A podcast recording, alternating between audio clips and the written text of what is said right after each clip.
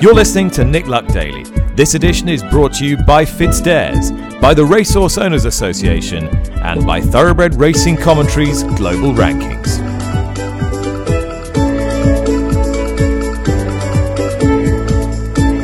Hi there, good morning, good afternoon, good evening, welcome to the show. It is Monday, November the 6th.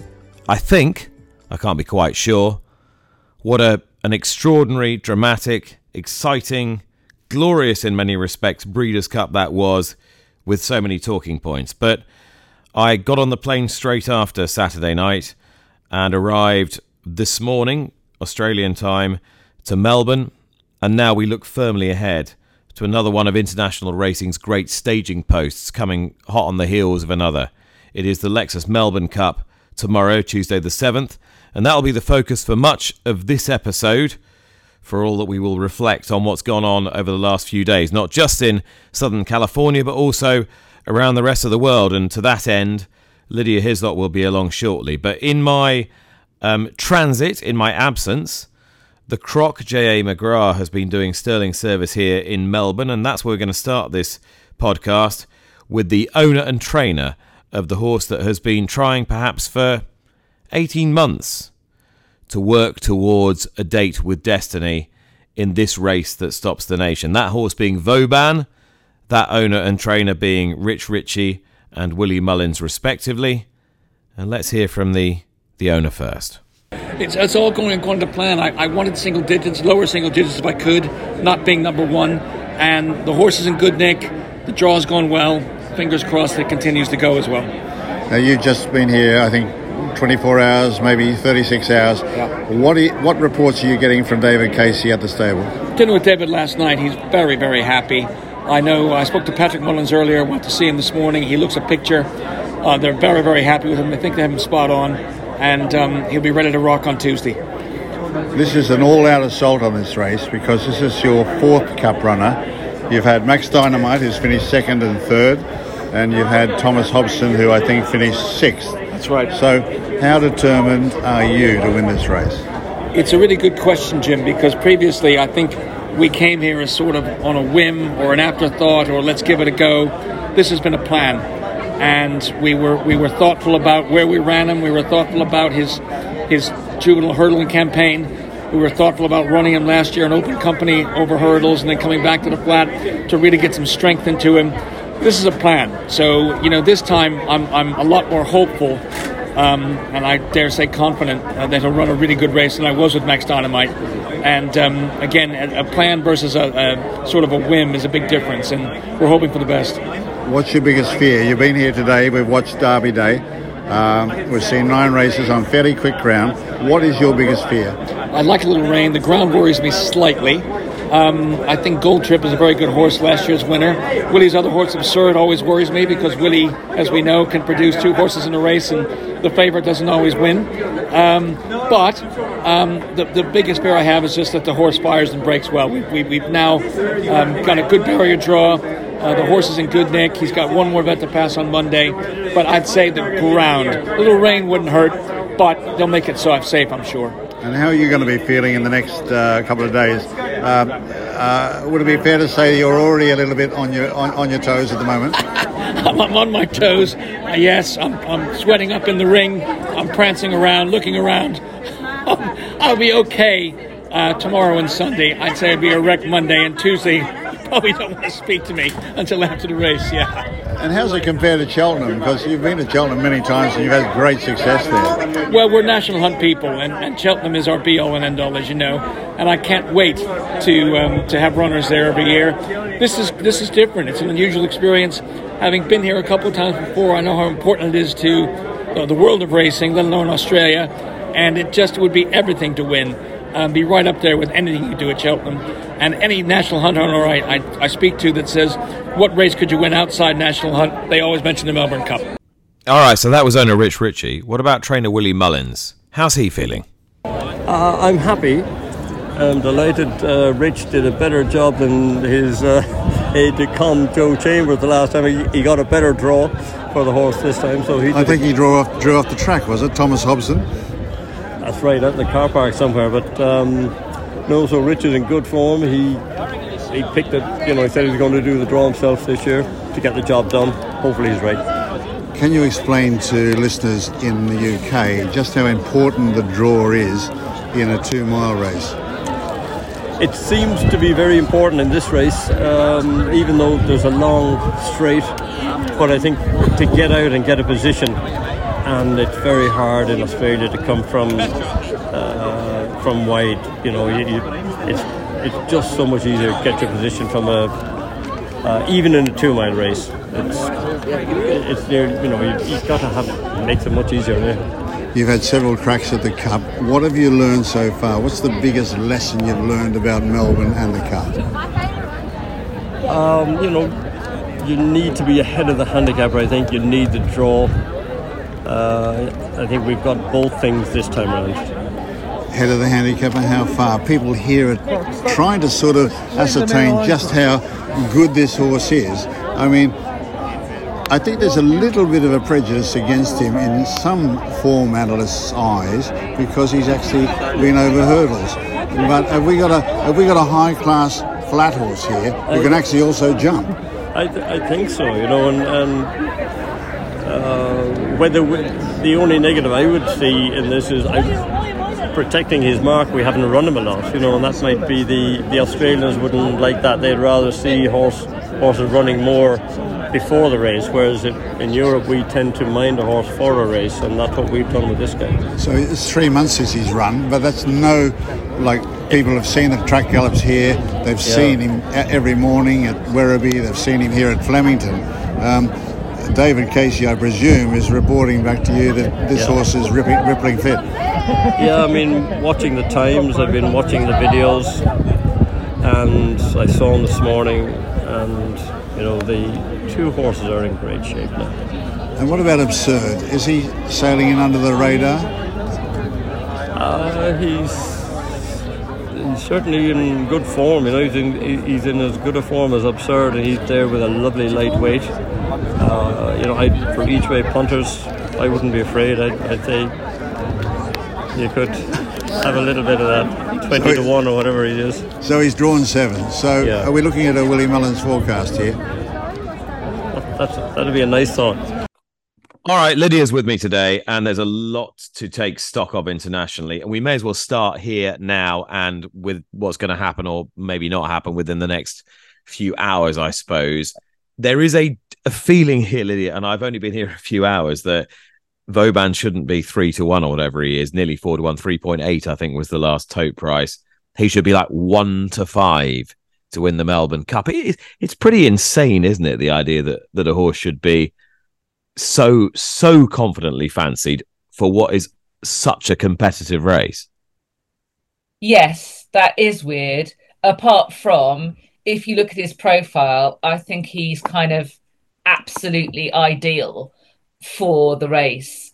And I think he's will have slightly have come out of, of left field as well because he's had those two seasons over hurdles after his early form on the flat, which shows that he's quite adept over a shorter trip and yet stays thoroughly.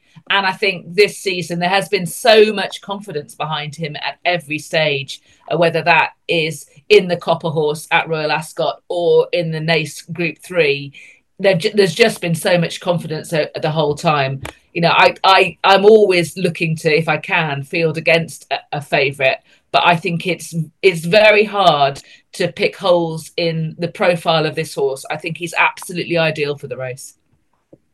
And there are issues around the Melbourne Cup with regard to acclimatizing to conditions, with regard to the kind of potentially tactically chaotic nature of the race, with regard to connections not really being alive to the pitfalls. But when you look at each of those questions, you think, well, okay, this is a horse that's got a blend of speed and stamina. Exactly. Ryan Ryan Moore's not exactly going to be riding without confidence. And by the way, the trainer's been here a million times before and knows how to handle training at Werribee and getting a horse ready for it. So every every turn you look, you think, well, that can probably be countered. Yeah, I think I think that's right. Um, and if anything, it could be his stable companion that's the biggest threat. Um, Absurde, who won the Ebor under a, a superb ride from Frankie Dettori. Uh, that form is is very very strong. He he is Uh, maybe a little bit more mercurial than Vauban. Vauban slightly straightforward. The only thing you could say about Vauban is that he can be maybe a little bit keen, but I think in these circumstances he should be absolutely fine. But you're right. I think all angles are covered with Vauban, and I, I think he is the perfect vehicle. And you, you've touched on Ryan Moore after the couple of days he had at Santa Anita. Why wouldn't he be on top of the world here? All right. Well, what about the key dangers to Vauban? Surely last year's winner gold trip must be one of them. Uh, he is one of five in the race for Ciaran Maher and David Eustace. I spoke to Ciaran at the official launch of the Lexus Melbourne Cup earlier on, just after I'd landed here, and I suggested to him that he'd been quite circumspect in the interview that he'd conducted in, in that official opening, and asked him whether that was a measure of of genuine restraint. Uh, no, I think Gold Trip is. I think he's got a super chance. Um, it's a handicap. He does have the weight, so that's probably my only concern. But I think the horse is fantastic. But I do think it is a stronger race than last year. The thing about Gold Trip, I was just chatting with one of the guys from Racing.com. I always wonder if he's, even though he's won a Melbourne Cup and finished fourth in the Arc, there's always a little bit more or more up his sleeve than, than he might be letting on. Do you still get that feeling? Yeah, I do. Yeah, he certainly looks after himself. Mark really understands him quite well and gets seems to get the best out of him. Um, but uh, J Mac, he's he's sat on him before. He hasn't won on him, but um, he's only won a, oh he's won three races now. So hopefully we can add to that. All right. So can you explain this to me? So uh, Mark Zahra obviously rode him last year, rode him to win the Group One earlier in the season. And Mark is now riding without a fight, who won the Caulfield Cup the other day. Was it just a straight choice for him, simple as that, or was it a bit more complicated than that? Well, he made it a lot more complicated, but um, I I think he was always going to go with without a fight after its win in the Caulfield Cup. And just because history would tell you it is hard to go back to back. Last year he got the conditions he really enjoys with a bit of rain around. This year uh, looks like it's going to be a firm track and a warm day. So oh, I didn't surprise me at all that he went um, with without a fight. Did it annoy you? Uh, nah, not really. Um, uh, like he's got to make a decision. You know, like um, you know when you're when they're at the top of the game. Um, but I do have a good relationship with Mark, but um, he also has a good relationship with the Freedman uh, boys as well. And uh, James, James McDonald obviously is about the best substitute anywhere anywhere in the world. So there you go. Yeah, no, exactly. I don't think we lost nothing there. Uh, what about the other lighter weighted horses? Are there any that you think are carrying less than they should be? Um, well, the idea is to beat the handicapper. Yeah. Uh, future history has done that. If I lined him up in a grass gallop in the morning, he would be quicker than the whole five. Um, but it's just that question on whether he runs a strong two mile or not, and you don't really know until you until he does it. But he gets every opportunity at that weight, and the two horses I've had previous, um, Floating Artist and and um, Persan, have both come in on the same weight through, had the same prep, and they've both sort of ran third and fourth. Um, so, yeah, he'll have to be a chance down on the weight. I mean, I've only been here two hours. I mean, I, I realise we've been hyping the chance of Vauban up at home since I was talking to you during Royal Ascot. I mean, it's almost reached absurd, no pun intended, proportions now, hasn't it? I mean, I've, no one can see him being beaten. I mean, how do you look at it as a semi-impartial observer? yeah, well, uh, it's they've almost got him uh, unbeatable. Um, I mean, the way people are talking, you'd think he was one to four, not three to one. Yeah, exactly, exactly. Um, you know, Willie, I think the respect for him and his stable. Um, probably adds to that as well. Uh, you know, he's bought one out. He's gone very close. Um, he was dominant at Ascot. Um, and uh, yeah, it's probably just a respect of the stable as well, I think. Listen, I always appreciate your time, Ciaran. Thanks for talking to me. No, thanks very much, Nick. All right, Ciaran Maher there. Well, he wasn't the only person hopeful of lowering the colours of Vauban. I also bumped into Ben Arbib, who, with his father Martin, owns Soulcombe. Used to be trained by William Haggas, now trained down here in Australia by Chris Waller and I asked him whether he felt that the horse's um, position in the market as around about fourth favourite accurately reflected his chances.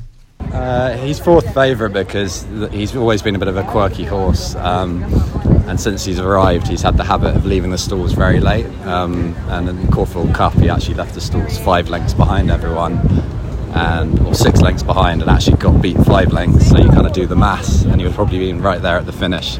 Um, I think the market's reflecting that in his odds. Uh, if he breaks well, um, you know, he's never going to be, you know, leading, but if he can be, be mid-pack, he's probably got the, the fastest turn of foot in the whole field. Yeah, so yeah, yeah. I'd like to. See, he's probably an in-running play if he, if he jumps well and he's kind of there or thereabouts on the final bend. I'd expect him to be eating up ground at the end. He's going to be one of those horses that if he does win, he'll be flashing home. I gather in the Phantom Call, the caller rather cruelly started his Phantom Call with, and Soulcombe misses it by four. Which, Yeah, we're getting u- we're getting used to that. But if he Getting used to misses the it, abuse. if he misses it by one, he's he's he, he got a beautiful draw in, in stall four, so uh, he's right between. Well, he's next to Vauban and Gold Trip, so they're all they're Nice all draw. yeah they're all there. um, we were just talking with your dad and rem- reminiscing about the fact that Snurge was supposed to run here before anyone ran horses in the Melbourne Cup, but they couldn't quite get the quarantine right. Yeah, yeah. So it was the year Vintage Crop actually came over here and won, and they, they, they, they were brave enough to work out the quarantine rules. We, we, we, we were for a moment, I think, we were actually in the you know the odds, and we, I think we were favourite for a bit, but we never brought him over. So it'd be a nice over 30 years later. It'd be nice to have. A, it's a blessing to have a, have a chance in the Melbourne Cup. So uh, fingers crossed for tomorrow. All right, that was Ben Arbib, co-owner of Soulcombe, now trained by Chris Waller, and about fourth favourite for the Lexus Melbourne Cup tomorrow. Uh, clearly, Frankie Dettori is here. He hasn't got a ride 'cause he's on a 16-day suspension, but he was busy at the Breeders' Cup. He took the plane after me back into Melbourne this morning, and uh, I began by asking him to reflect on Inspiral's victory in the filly and mare turf at Santa Anita at the weekend. Amazing. You know, um, Santa Anita is one of my favorite tracks. I'm the Breeders' Cup there. Inspiral was my best ride. She wore in great style, and uh, you know, I've, I, uh, was, I you know, I couldn't write it better myself. It's a good, uh, good uh, ticket for me to show everyone that uh, I'm committed to go to uh, California next winter and do the year there, and so good, all good. Yeah, it was actually quite an important week for you as well, and just kind of logistically, wasn't it? Getting yourself sorted, getting a place together, getting some contacts made. Absolutely, yes. Uh, uh, as you saw, I rode for all, all variety of trainers, Bob Baffert and uh, Chad Brown in the Chad- Classic. Chad Brown and Phil D'Amato, George, everyone. So uh, I'm very well supported. Got a good agent. People knows that I'm taking it serious, and I'm looking forward to uh, you know do the last spell of my career in uh, USA and. Uh, and hopefully get a derby right. Derby. Derby ride. You might just do that. Uh, just wanted a quick word about one or two of the others that you rode. King of Steel in the. Don't say it. I'm, I'm not saying a word. I'm not saying a word. Frankie just was. Spilled the beer on my shirt. All right, that's fine. I, I, I said the words King of Steel, and suddenly beer came out of his nose. Anyway, I actually thought he ran quite well. You in know, ve- he ran very good. It was way too fresh. He pulled hard all the way around. Lost a lot of energy. Only beaten two lengths. Uh, perhaps it, it, it, if look at the replay, it possibly is a man a quarter horse. And uh, Hmm. Quite fresh, wasn't it? Yes, uh, but you know, it's only coming to his own now. Next year, be a, a proper horse to be reckoned with, especially over the minor quarter, a half races. We were going into the race saying it was a great race, one of the best there've been for ages. Did it feel like a good race to ride it? Yeah, listen, uh, I mean, the winner is the best horse around. Derby winner, Irish Champion Stakes, so, and he won in style. Uh, Japanese horse is distant, Mostahdaf didn't get a trip. King of Steel wasn't far behind, so he, he, he rode a good race, and I think we got the right result. Ride was all right on the winner as well, wasn't it? Ride was amazing, yes, he took all the chances and got a nice split on the inside. That's why he's a World Cup jo- jockey. All right, um, here, obviously you've got the ban, so you're not riding here, but what are you going to be doing for the next few days? Well, uh, I'm going to go to the races, support uh, the Melbourne Cup. Then I'm going to go for Oaks Day on Thursday, and Champions Day Saturday. I think it's the first time actually I'm doing the whole week. Uh, in a way, I'm sad that I'm not riding, but uh, in the other way, I can go out there as a spectator and enjoy myself. All right, Frankie, well done. All right, Frankie Dettori there. He's in Melbourne as well, um, and making about as much sense as I am at the moment. I think um, it was a pretty good Breeders' Cup for him with the victory on Inspiral. But as you say, Lydia, Ryan Moore is going to be remembered for the ride on Auguste Rodin. As somebody quipped tonight, uh, the best ride ever to incur a $20,000 fine for excessive use of the whip that clearly I don't think I'd spotted at the time, in fairness, but has come out a couple of days later. Um, what do you make of all of it? I, I didn't know about that that um, excessive use of the whip. I hadn't I hadn't spotted that. I'll be honest. Live, um, I thought it was a, an audacious run up the inside, and it, it, as things panned out in the early stages of the race, options had narrowed, and he he was able, had the presence of mind and the trust in the horse, and the horse was able to make that you know race winning move and it was um, a superb superb performance from Auguste Rodin in a race in which beforehand I think the writing was on the wall from a European perspective on Mostahdaf he was not behaving very well in the preliminaries. I mean, you can tell me more about that. But I watching the the your your coverage on NBC, that was that was the vibes that we got. And King of Steel, well, he was making a quick reappearance and he raced a bit keenly and finished it fifth in the end, which was a, a, a doughty run, I think, uh, in in the hands of Dettori. Yeah, I thought I thought he ran quite well. Uh, in all honesty, and, and I, uh, Frankie was just reflecting on that and saying saying much the same thing. It was worth a go and he he appears to have handled it temperament wise extremely well. So I think they're going to have a lot of fun with him next year. I thought the interesting point was what MV Magnier said after the race when I asked him directly, "Wouldn't you let us have another go with him again?" Expecting a very political answer of, "Well, he's very valuable at stud, etc., etc." He went, "There's every possibility we'll race him on next year and run him in the Breeders' Cup Classic." Now, who knows whether that will come to fruition? And there was an awful lot of cynicism suggesting that that wouldn't be the case, but he did say it might be. So I thought that was surprising, I'll be honest. Um, bearing in mind he's got a bit of an OXO profile with the 2000 guineas um, and and the King George. So I would have thought that uh, given the um, cynicism of the stallion scene internationally, globally, uh, that they would take their uh, you know, career high position and run. if, if, you if you forgive the forgive the analogy, that was what I was expecting to hear. Like you, um, I'm I, I'm I'm surprised that that that that it's a possibility. Um, let's see what happens. Uh, the Godolphin one two in the mile, Master of the Seas beating Mawj. I got the feeling that there were a lot of people in Godolphin who thought we're delighted to have the first and second, but we'd have loved Saeed to to to get a little bit of uh, of limelight here. Yes, uh, you and you can understand that. I mean, it's been a number of seasons now that since Saeed bin Suroor himself made the point that he felt that he was uh, not getting the same level of horses, the same volume of horses as Charlie Appleby, as the waiting between them swung, you know, from when Saeed bin Suroor, when, when Godolphin used to be um, a lean machine and, you know, Frankie Dettori rode and Simon Crisford was the racing manager and Saeed bin Suroor was the trainer and they were, they had a small elite crack team that roamed around the world and won pretty much unerringly. Godolphin then expanded quite markedly, became a different kind of beast. And on the other side of that, when things started tightening up again, uh, Charlie Appleby emerged as their number one trainer. Um, and it, things have been difficult for Saeed bin but when he's had a good horse, he has taken the opportunity. Mawj has been fantastically campaigned this season. The win in the 1,000 Guineas, a strong one. Her and Tahiyra, another top rate, top ranking uh, Group One filly, pulling clear. Then the win in Keeneland, and just going down narrowly at this point um, behind Master of the Seas. Yeah, I can understand why sentiment felt that you know people would have been rooting for Saeed, but you know Mawj got a great trip under Oisin Murphy, um, and Master of the Seas was galvanised from a difficult draw to run her down right on the line, and I think equally it was a very important win for Charlie Appleby, with a number of his older horses having been retired prematurely this season, um, either uh, because they had to or because those horses haven't shone as they have done previously. So I think his season hasn't been that great. There are some signs of encouragement amongst their two-year-olds. Obviously, they've won the Futurity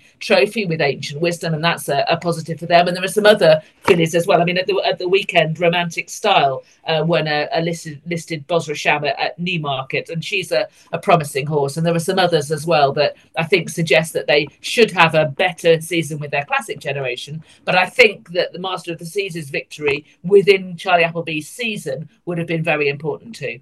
From one Appleby to another, should we just do full on feel good with Mick Appleby and Big Evs oh. winning the Breeders' Cup Juvenile Turf Sprint? Uh, just uh, just the best. I mean, the, uh, the absolute best story for me. Um, yeah, you know, I have a, um, a, a, small share in a horse that, that's at Mick Appleby's, and I have done previously as well. I know the yard well. Um, you know, my dad goes down to the yard to see uh, the small share. His the horse that he's got a small share in, and he he and his wife love it there as well. I, uh, I'm just so pleased with the team, and it was great to see them all um, celebrating. All of them gathered around the TV to watch this incredibly significant international event as uh, Big Evs uh, managed to win. I, I, you know, I was, I was.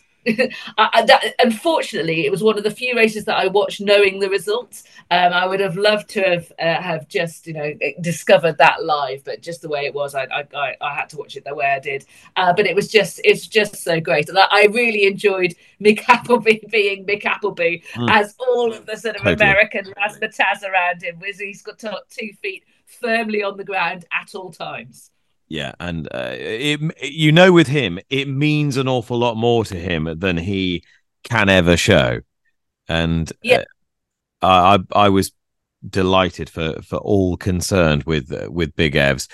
Wanted to talk to you a little. Go on. What were you going to say? The impact over in Britain. I was speaking to Mark Loughnane, um, who is Billy Loughnane, an up and coming um, rider's father and also a, a, trainer. And he won a handicap at Newmarket with Mamea that Josie Gordon uh, rode. And he was talking about how inspiring it was that Mick had managed to, to win a race at the Breeders' Cup. For him, you know, he, he and Mick would, would be on the same kind of all weather scene um, during the winter, doing particularly well. Mark's having an excellent season himself. He's hoping to um, uh, to get 50 winners this season. Um, he's he's nearing in on that target, and hopefully he will get it. But he was just talking about how inspiring it was to see Mick Appleby, a good friend of his, someone who admires and he sees all the time, and they're in a kind of similar kind of sphere, to see him get that you know good horse and be able to take it to America and win. And at that time, of course, he was also thinking about Adam West and living the dream. Who at that point, when I was speaking to Mark, hadn't the horse hadn't yet run, but obviously the horse has already run well, run well in America. And he was just saying how inspiring that was for him and how it gave him hope as a trainer. It was really interesting to see the the significance of that more widely rather than just for Mick Appleby and his team.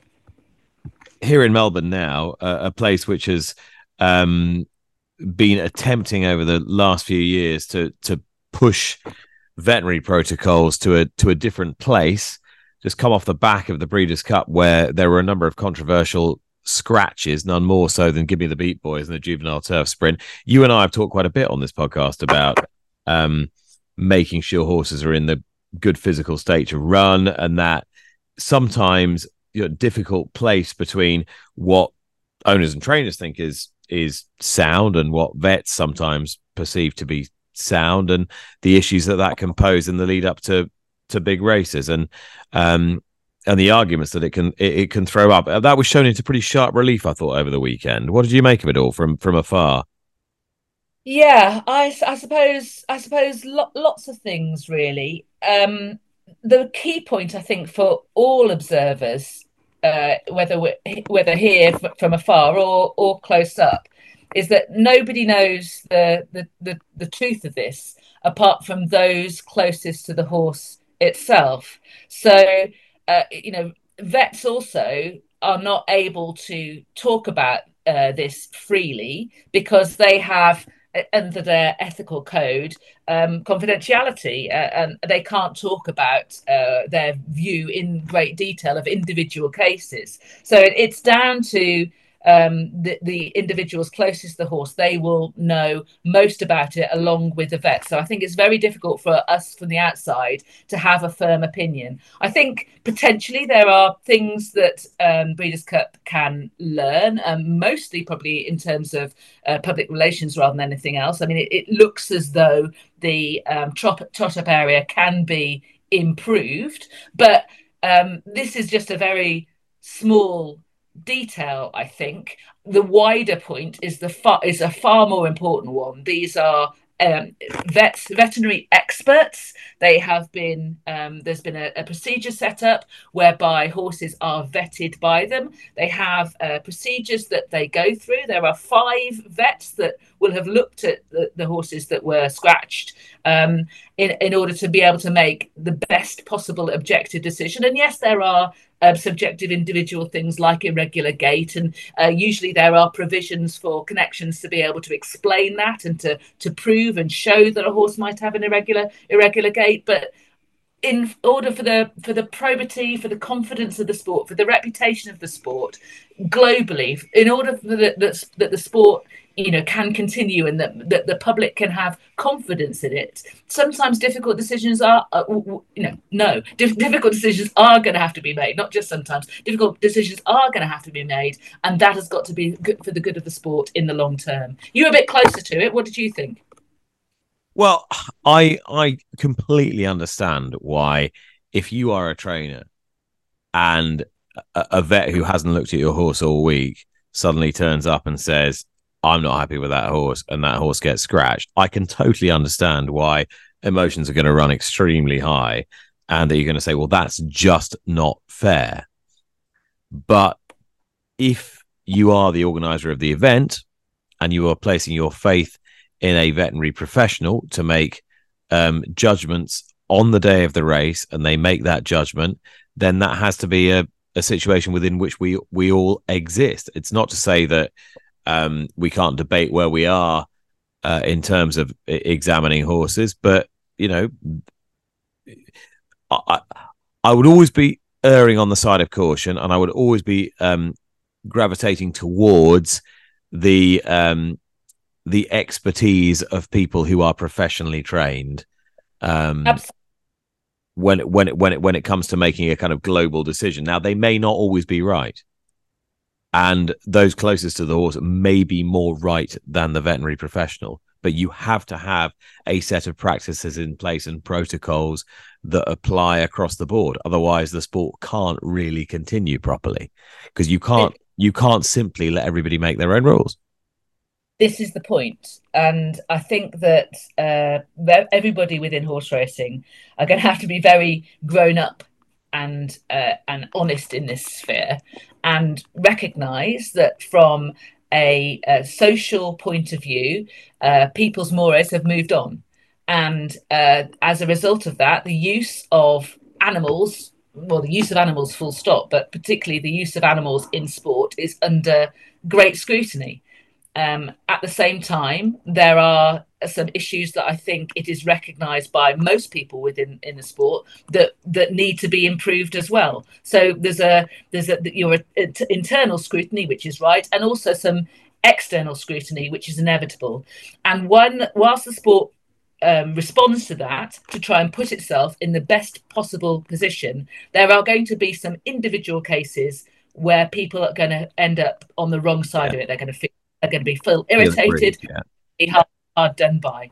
But the point is that we want this sport to be in a strong and healthy position in 5, 10, 20 years' time. And I'd even go so far as we want it still to exist in 20 years' time. Yeah. So I think that when when when it doesn't go your way, and I know it, that can be devastating, it can have huge con- consequences for the individual, but we do have to i'm afraid. I think the sport has to look at the greater good.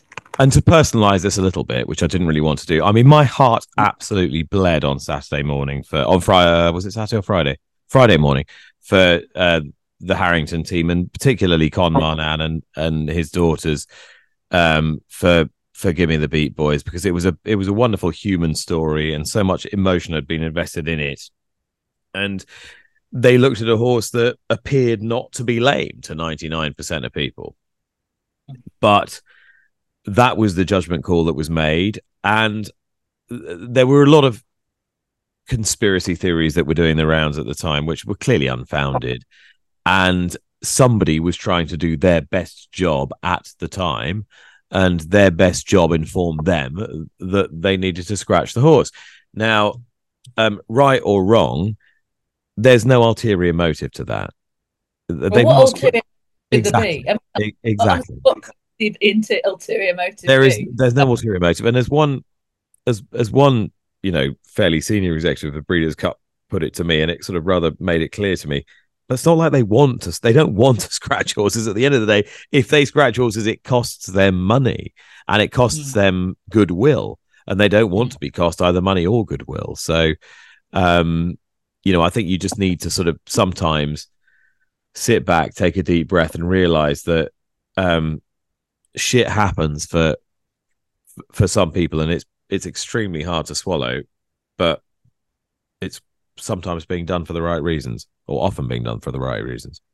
Yeah, a hundred percent. Um, and the uh, conspiracy theory rabbit hole—that's one that uh, we should we should definitely stay out of.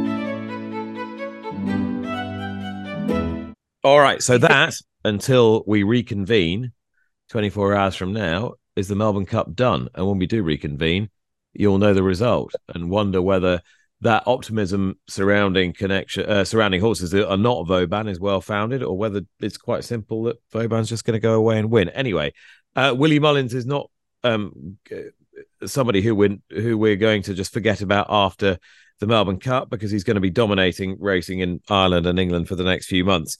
Uh, he did, was not represented, however, over the weekend, Lydia, jumping wise. It was supposed to be Paul Nicholls and Bravemansgame winning the Charlie Hall chase at Wetherby. It didn't happen. What do we read into his defeat from the uh, at the hands of the lightly raced Irish trained seven year old gentleman's game in the Charlie Hall? Do you want to reveal your connection to or, or repeat your connection to Gentleman's Game for the, well, the benefit of our to be to, to be honest, I will. But the thing is, uh, see, the reason the reason I was asking you in such a kind of um, in a, in a sort of rather boring and and functional way was because I feel unable to be uh, emotionally divorced from it because um, uh, I my my late mother bred or co-bred a gentleman's game and uh, it was my flight of fancy that enabled that when I uh, when I bought his dam at Doncaster Sales, having gone up there to sell a, a foal of hers and uh, walked away having bought her a mare. So there you go. So that's that's my very strong emotional connection to Gentleman's Game. It's a lovely story. It's a lovely story. So uh, not as close to it as you. I thought it was uh, the first thing to say there were only four runners, which is a great shame for the Charlie Hall, and they'd had the Friday abandoned as well because of, of the terrible weather that had been battering uh, Britain. So it was great to see the day go ahead. Uh, for much of the race, Brave Man's Game looked into in control. He was jumping fluently. As you turned for home, you thought, "Oh, Gentleman's Game is running a big one here," and you know he's race fit and he could be throwing down a serious challenge, and he did. And Bravemansgame seemed to have it under control. And then there was a a little bit of a miscommunication perhaps between um, uh, Harry Cobden and Bravemansgame at the last where the horse sort of went long. Uh, also, I think might the horse might have blown up in conditions. I mean, they're much more testing. I know that Paul Nicholls tends to have his horses maybe fitter for their first start than you know many yards modus operandi, but we're talking about very deep ground this time around. Um, so yeah, and I thought the horse blew up to some degree, and also Darragh O'Keeffe had waited for one last go on Gentleman's Game and was able to get the better of Brave Man's Game by a length and three quarters. And you've made the point in the introduction that that was only um, Gentleman's Game third start over over fences. He is totally unexposed. He's particularly unexposed at a staying trip, and I think you know if you look at his um, hurdling form, you can see that that's something that he relishes. So I think he's a he's a horse that that could go on and back this success up. But in terms of the the quality horse coming out of it, I still believe that Brave Man's Game ran a very very good first time out race. I was interested that they're thinking Paul Nicholls has mentioned the Betfair Chase still maybe en route to the King George because I was thinking it would be next up King George and they've got enough time to get in there spot on to defend his crown. Were you surprised about the Betfair Chase being re-raised? Not really. This is jump racing. We're used to kind of revisionism along the way. That's kind of what happens. And I suppose it's Paul Nicholls who would want a a, a, a player in a in a Grade One race, wouldn't he? Yeah, I mean, uh, sometimes I think th- this whole keeping horses fresh for various targets. I mean, I get that you need freshness, but there's freshness and there's freshness. I don't really understand why you need a three month gap between races, for example. I, you know, I it's perfectly yeah. feasible for me that he can go to the Betfair Chase and and it and, makes very dull racing as also, well if you're also take take a take a rain check and see what the opposition is. Mm, absolutely. Um, we should mention Ahoy Senor, who for the start of the Charlie Hall looked as though he was going to run far better than he did last year. But then he made um, a mistake at the ninth, and his jumping started to unravel after that. Another mistake, five out, and he was pulled up before the second last. Um, so you know, the first half of the race a bit better than the, than last year. Second half of the race, not so much. So again, he's going to have to take a big step forward. But I suppose we we were we were expecting. I mean, his his profile now is first time out is not is not the time to find him, and I think there are other courses that would suit him better too. I honestly think he's so ground contingent as well. Like I think if it's really soft, he runs horribly as a general mm-hmm. rule. Uh, I mean, he is. He has uh, to say that he has a particular set of circumstances that he needs mm. is a gross statement. Yeah, and when he's good, he's very good. And there's a couple of horses who I've never heard of before who uh, announced themselves at Ascot and elsewhere. Yes, well, um, Jango Baie, um, who interestingly, Nico de Boinville uh, was at Ascot to ride him um, in a novice hurdle rather than at Wetherby to ride Luccia in the mare's hurdle that was won quite nicely by You Wear It Well. Um, she'll be heading towards the mare's hurdle at Cheltenham ultimately, you think. So Jango Baie, yes, who um, pulled quite hard, uh, went went clear, but made a mistake at the last, which caused him to be headed by another horse that looks quite promising. Tell her the name. Um, but he knuckled down, kept on well, and led again right on the line. So he looks pretty interesting. He got a double figure price quoted for the Supreme. Um, and then, but staying at Wetherby uh, Botox has won a inferior edition of the West Yorkshire hurdle, it has to be said. He himself jumped clumsily. He's, you know, added to his national spirit success, but it was a poor edition with it back in third, Dashel Drasher, the Stayers hurdle second, very much looking like he needed the run, and a sort of worryingly dull return from Thyme Hill, who finished only fourth and made little impact in the race. Okay, so that was the uh, the action at Wetherby. And do you have something for me for today? I do actually, I do, and I'm quite keen on this horse. So I'm looking at Kempton's four o'clock. Uh, which is the mile and a half handicap, and the horse is Max Mayhem. I'm completely throwing out the run at the Shergar Cup last time out, and he hasn't raced since then. Prior to that, he's shown a high level of form twice at Ascot, um, and on his first start for Kevin Philippart de Foy, he used to be with Joseph O'Brien last season, he put up a then career best on his second all-weather start to win at Kempton. Returned to the track, freshened up, um, I'm really quite keen on Max Mayhem in the four o'clock at Kempton for Kevin Philippart de Foy and Daniel Muscutt. All right, Lydia, thank you very much. Thank you very much for listening. That was, I've just checked the date, Monday, Monday, November the 6th. Uh, and by the time you listen to this podcast again, I'll be bringing you the result of the Lexus Melbourne Cup. Uh, onwards, onwards. Thank you very much. Good night, goodbye, good morning, good afternoon. We'll see you again next time.